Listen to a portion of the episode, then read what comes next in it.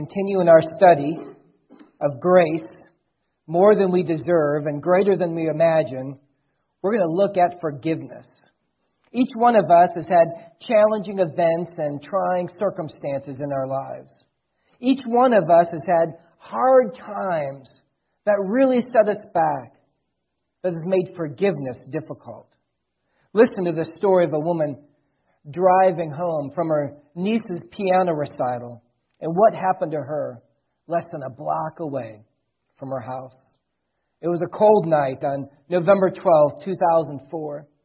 Six teenagers in New York brought a 20 pound frozen turkey with a stolen credit card.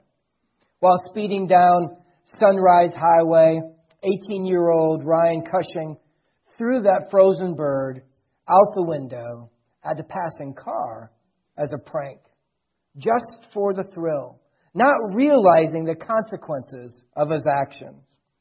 That frozen turkey hit Victoria Ruvolo's car at a combined impact of about 100 miles per hour. It shattered the windshield, breaking the steering wheel, and then smashed into her face as the car crashed. The kids never stopped. They never called 911. A passing car stopped and called for help.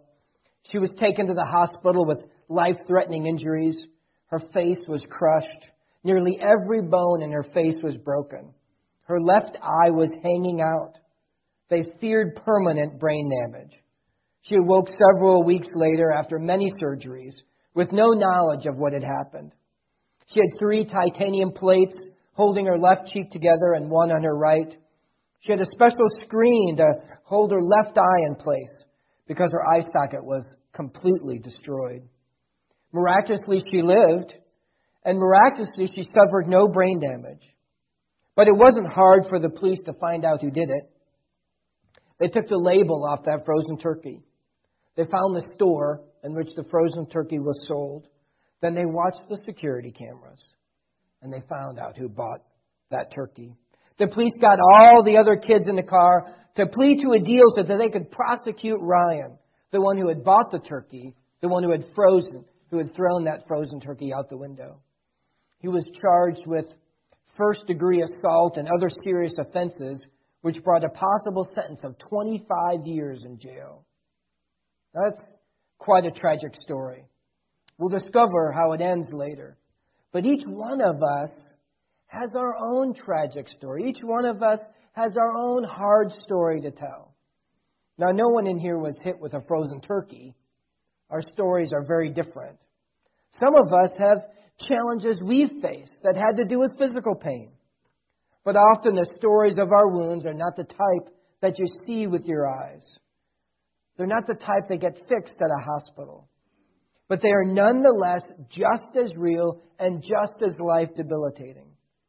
So, what do we do with those life heartaches? What do we do with those unforeseen life difficulties? What do we do when someone else messes up our lives? What do we do when forgiveness becomes hard?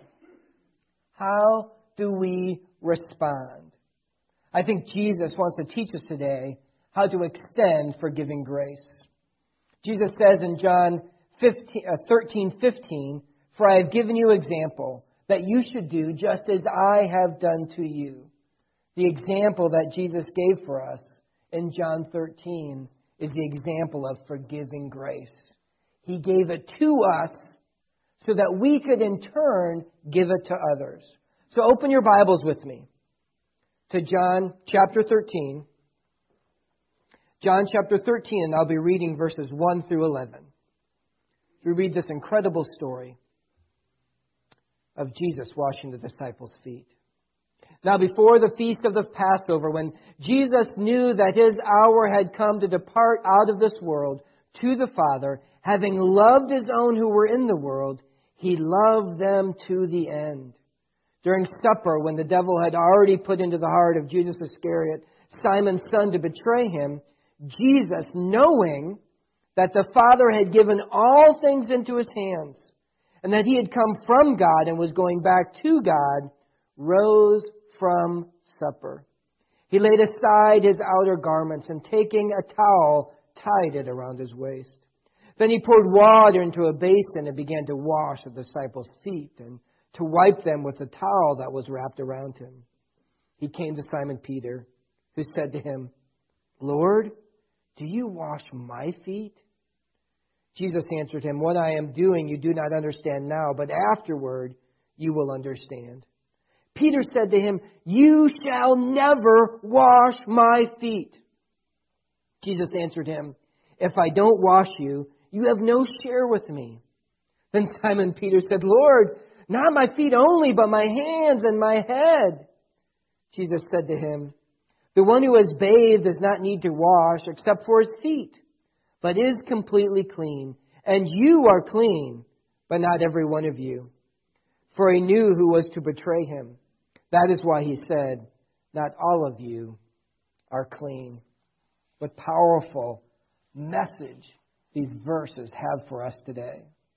You know, unfortunately, so often I think that the main point of this message, of this passage, is missed. We often just summarize this passage as the main point that Jesus is teaching humility. That is certainly one of the main teachings of this passage, and Jesus is teaching us humility in this passage.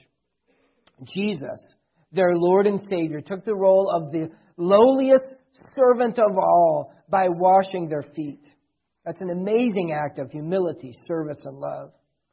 But I think the main point of this passage is really grace. It's really forgiving grace.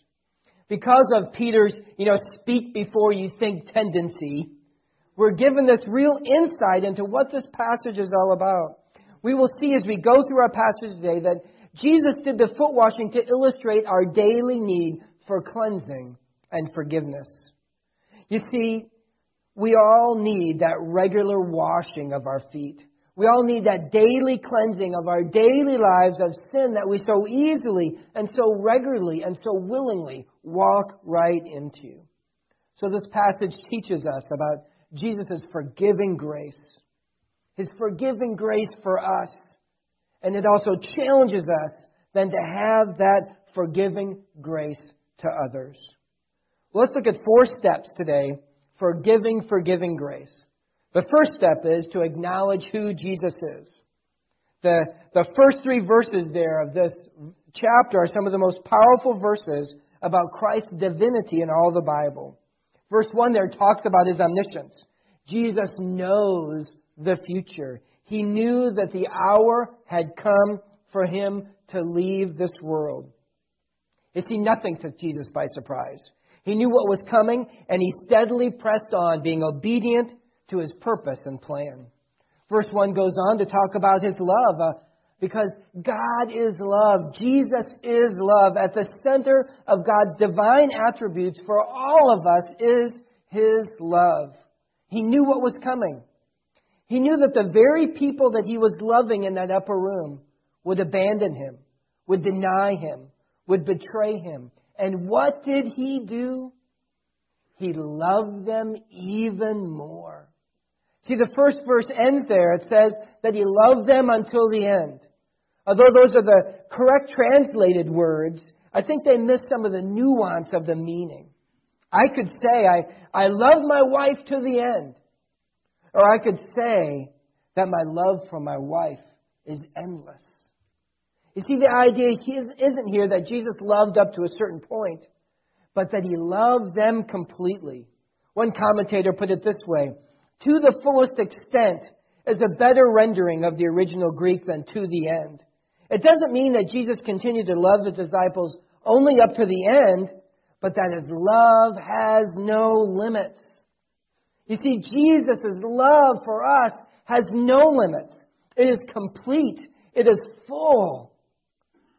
It is divine love. Verse 3 is a great verse. It describes not only Jesus' omniscience, he knew that he had come from the Father and that he was going to the Father. Jesus wasn't confused. Jesus wasn't conflicted in any way. He knew where he had come from. He knew where he was going. But this verse also describes his power and authority. God had given all things. God had given all things into Jesus' hands. He knew that he had the power to do anything, anything he wanted. He knew he had the authority to command legions of angels to come to his defense. He knew that he had the authority to command Satan and all of his hordes of demons to do as he pleased. He knew that nothing could happen to him without his full consent. He knew that he had the power to stop it all, and he knew he had the, the strength and the will to endure it all. God had given all things into his hands. Jesus willingly and knowingly gave his life. No one could take it from him. He gave it freely. He was sovereign. He was the one in control of all circumstances. Jesus was fully aware of his earthly destiny, of his divine origin, of his total authority, and he accepted and executed God's eternal plan of salvation perfectly. So, what does he do immediately after this? After John describes this Jesus and all of his deity with his omniscience and his authority, what does Jesus do next? He gets up from the table, takes on the role of the lowliest servant, and washes his disciples' feet. You see, the first step for us to freely give out God's forgiving grace is to remember who Jesus is. You see, we're not omniscient. We have no idea what our earthly destinies are. We have no power to command our life circumstances. A lot of our life circumstances come like frozen turkeys through a windshield.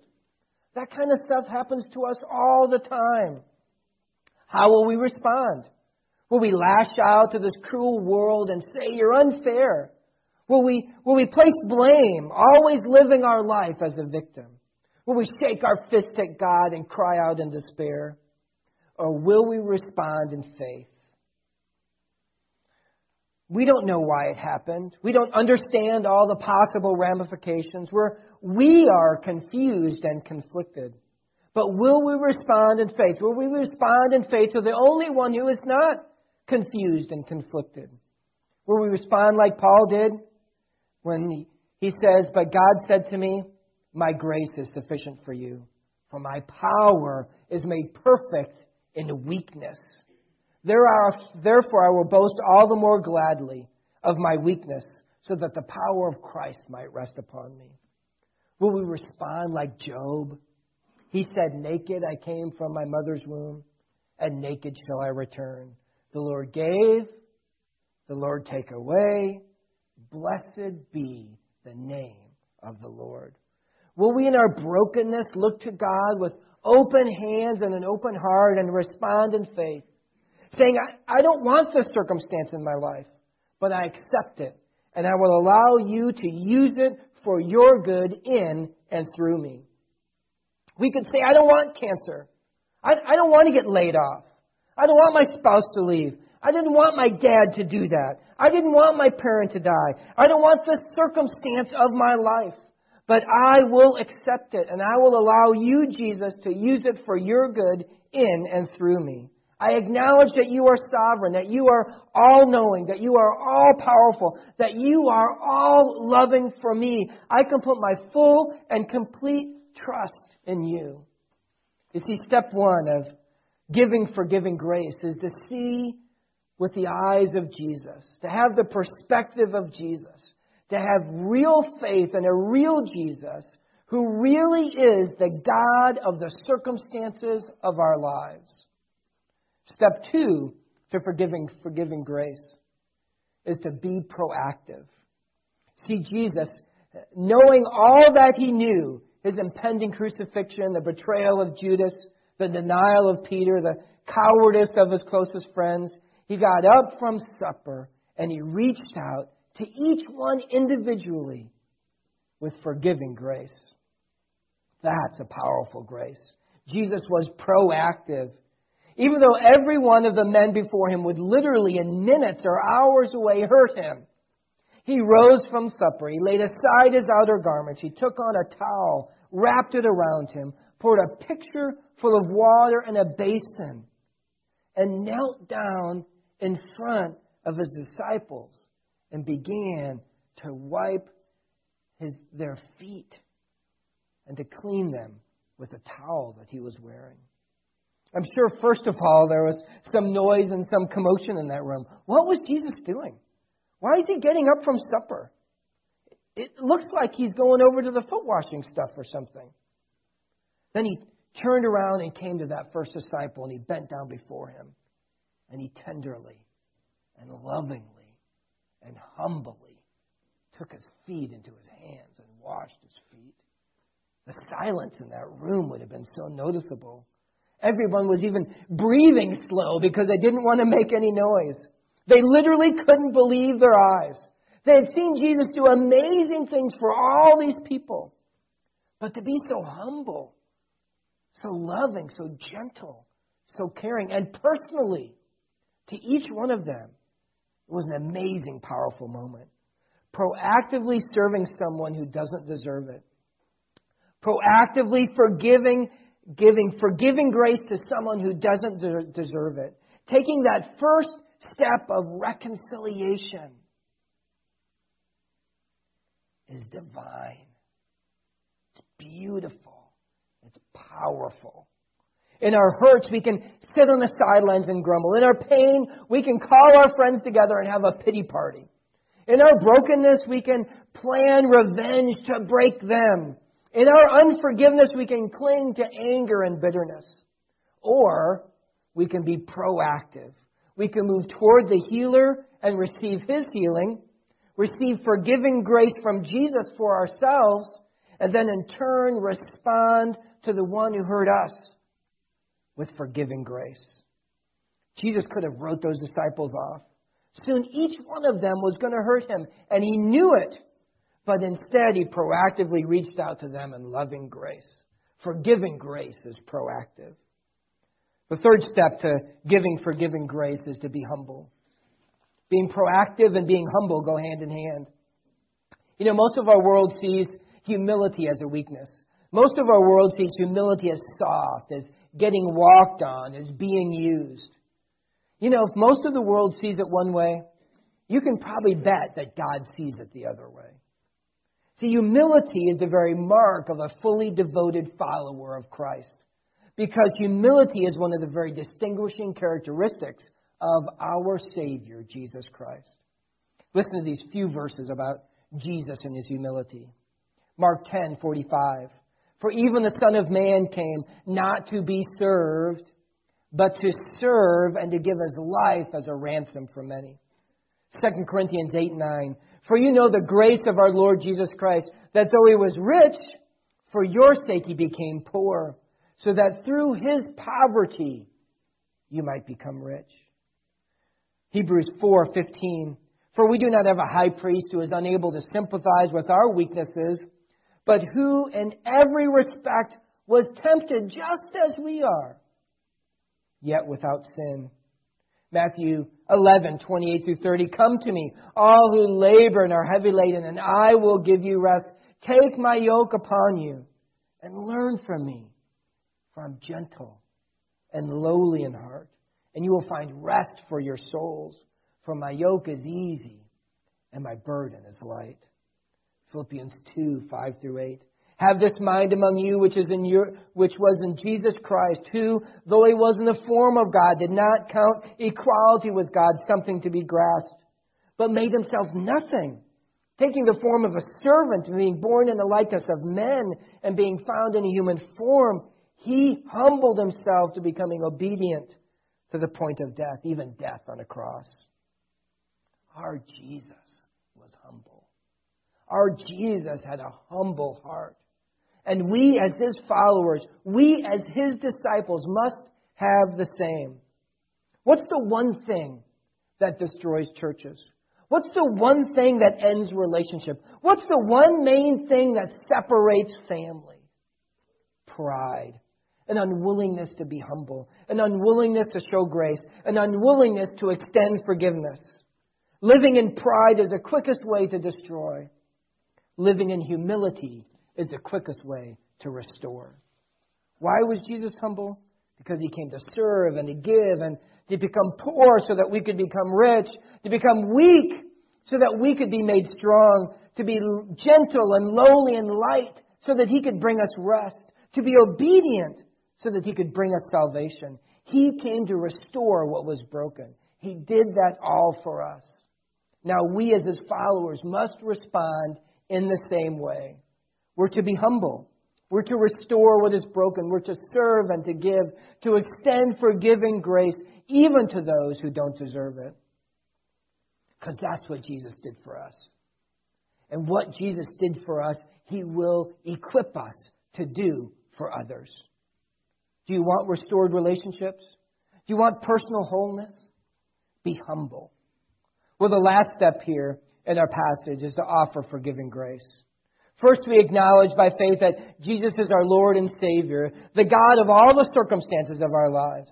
Then we respond proactively in our faith, taking that first step toward restoration with humility, just like Jesus would do. And now we offer grace. We offer our forgiveness. Here's where the rubber meets the road. See, in that upper room and the quietness and the questions of the disciples, Jesus offered forgiving grace. He washed the disciples' feet. He washed James and John's feet, who were just seeking the seats of power and influence. He washed Peter's feet, who would soon deny him. Not just deny him a little bit, but deny him three times, and deny him with an oath that he ever even knew him. He washed the feet of the other disciples who would cut and run at the very first sign of trouble. And he washed Judas's feet. Think about that. He washed Judas's feet. The very feet of the very person who would betray him for money.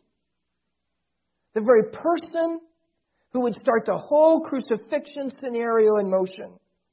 See, here's where the rubber meets the road. And we can learn an awful lot from Peter's exchange with Jesus. In these verses from John 13, we see Peter in all of his boldness, emphatically telling Jesus that he would not allow him to wash his feet. You know, he doesn't politely ask Jesus not to wash his feet. He doesn't suggest to Jesus, you know, Jesus, I don't think it's appropriate for you to wash my feet. I mean, you're my Lord.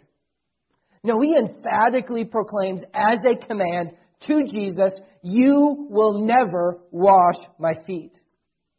Peter, I'm sure, was thinking that this whole thing was just way too humbling for Jesus. If anything, he was thinking, I should be washing Jesus' feet, not Jesus washing my feet.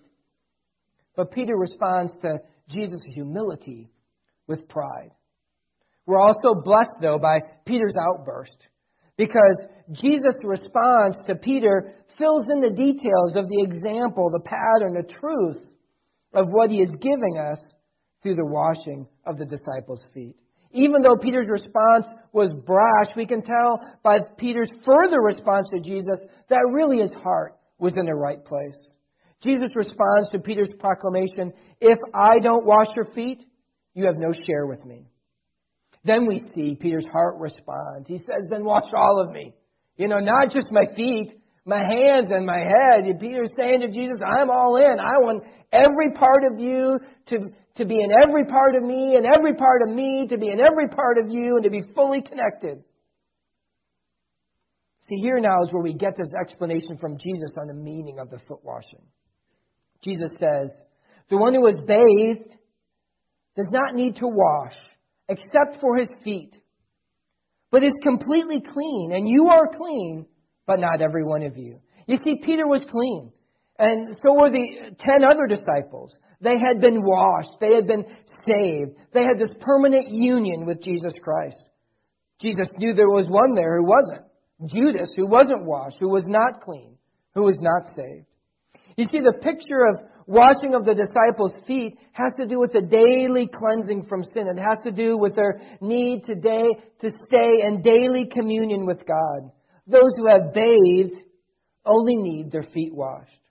They had union, but they needed to stay in communion. If you're a believer in Christ, you have a permanent union with Christ.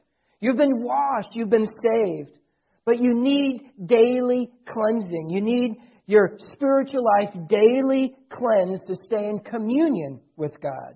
We have union, but we need to stay in communion. The picture Jesus drew by his actions and washing the disciples' feet cleansing them from sin, extending forgiving grace. That picture is spelled out for us in 1 John 1 9, a verse that many of us know. If we confess our sins, He is faithful and just to forgive us our sins and to cleanse us from all unrighteousness. As believers, confessing our sins to God should be a regular occurrence in our lives, as the washing of feet was in New Testament times. We need the cleansing from sins that we so readily and willingly walk right into. So the question is, how is your communion with God? Is it current? Are you and God on the same page? Are your feet wet? Has Jesus washed your feet? Are you regularly coming to Jesus, confessing your sins and receiving his cleansing? Now, it is from this God given place of forgiveness, this Jesus purchased place of forgiveness of grace, that we can in turn then respond forgiving others. Ephesians 4:32 says, "Be kind to one another, tenderhearted, forgiving one another as God in Christ has forgiven you." Our standard of forgiveness is not our ability to forgive, but God's ability to forgive us through Christ.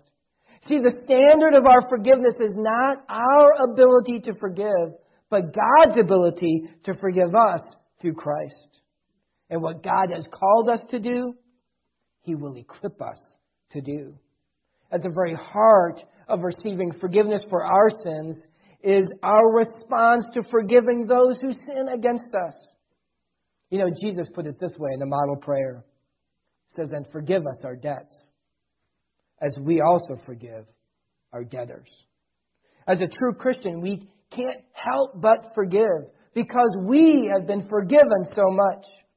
Remember the parable there Jesus told of forgiveness in Matthew 18? It says a king is settling his accounts with all the people who owed him money. One man came in owing the king 10,000 talents. Listen to this now. A talent is worth 20 years of the average salary worker. So that means that this man owed the king 200,000 years worth of money. To say the least, it's a ginormous amount of money. He couldn't pay. So the king ordered that he and his whole family be sold as payment. The man falls to his knees, begging for mercy. Have patience with me, and I will repay you everything. And out of mercy, the king released him and forgave him that whole debt. But then that very same man went out and found a man who owed him 100 denarii and started choking him and demanding that he repay him immediately. A denarii was worth about one day's uh, labor. So this man owed the other man 2,000 times less than he owed the king. The man begged for mercy, but the man gave him none and instead threw him into prison until the debt was paid. Well, the news reached the king. He summoned the man and said to him, You wicked servant, I forgave you all that debt because you pleaded with me. Should not have you have had mercy on your fellow servant as I had mercy on you? Do you get that? Should not I, you have had mercy on your fellow servant? Should not you have had mercy on that one who owed you the debt as I had mercy on you? Here's the lesson of that parable. Since God has forgiven us, we ought to forgive one another because God has forgiven us so much more than we could ever forgive one another. Extending forgiving grace is God's plan for our life. But that doesn't mean it's easy. Perhaps you're dealing with a hurt, a wound, a, a brokenness that's lingering in your life. Perhaps you've tried to stuff it down and and, and your resentment and bitterness is growing, only now to have the Holy Spirit bring it back up to you again. Well, today is your day to extend forgiving grace. Take a moment and look down and remember your feet are wet. Should we not follow his example and extend forgiving grace in your life? Maybe today you need to remember and acknowledge who Jesus is and proactively respond in faith and in humility, go to the one who has hurt you and extend forgiving grace. Remember Victoria from our introduction? As a trial date uh, was arriving, she inquired about Ryan. She wanted to know, did this boy intend to harm her? Was this boy responding in arrogance or was his heart broken by his actions? Upon the insistence by Victoria, the district attorney uh, changed the charges with the crimes that had added up to 25 years in prison and agreed to a plea bargain of six months in jail and five years probation. The DA said with crime victims, normally they have the opposite reaction and death doesn't even satisfy them. She's just an extraordinary person. Stopping to speak on, to her on the way out of the courtroom, Ryan choked on an apology and began to cry. For an intensely emotional few minutes, Miss Ruvolo alternatively embraced him lightly, stroking his face, patting his back as he sobbed uncontrollably. Many of the two dozen people in court the prosecutors, the court officials, the judge, the reporters choked back tears. She said to Ryan in court, God gave me a second chance, and I want to give you a second chance. Victoria then began volunteering with the Suffolk County Probation Department, giving presentations, including pictures of her damaged face to teenagers and young adults in a conflict resolution program. When Victoria stands to address the crowd, she's often met with gasps of surprise. With the healing, both inside and out, that has been so complete. She has embraced this. She has made this message part of who she is. But she knows that she has changed and she thinks she is better for it. I'm trying to help others, but I know for the rest of my life I'll be known as the turkey lady. Victoria said with one of her frequent smiles. Could have been worse, she said. He could have thrown a ham, and then I'd be Miss Piggy. Folks, extend forgiving grace. It will not only free the one who has hurt you, it will free you to grow more deeply in your relationship with Christ. It will free them, but it will oh so much more free you extend forgiving grace. Remember, your feet are wet. Let's pray. Father, we thank you for your word today. We thank you for the power of this story that teaches us to extend forgiving grace. Lord, each one of us in this room have had some really difficult things done to us. Each one of us in this room have experienced heartache at deep and significant levels. Sometimes through physical pain, a lot of times through other kind of pain. We've been driving along and a frozen turkey came through the windshield. We weren't expecting it. We didn't understand it. So, Lord, we come to you now. Right now, we come to you. Acknowledging Jesus and who He is, the God of the circumstances of our lives. We thank you that those circumstances came to us so that we could grow and change and mature and give them back to you for the good that you want to do with them in our lives and to others. We come to you now and say we are proactive and we are humble. And Lord, we want to extend forgiving grace in our lives. May right now, as we think about those hurts, Lord, right now, help us to decide today to extend forgiving grace because you did for us. In Jesus' name, amen.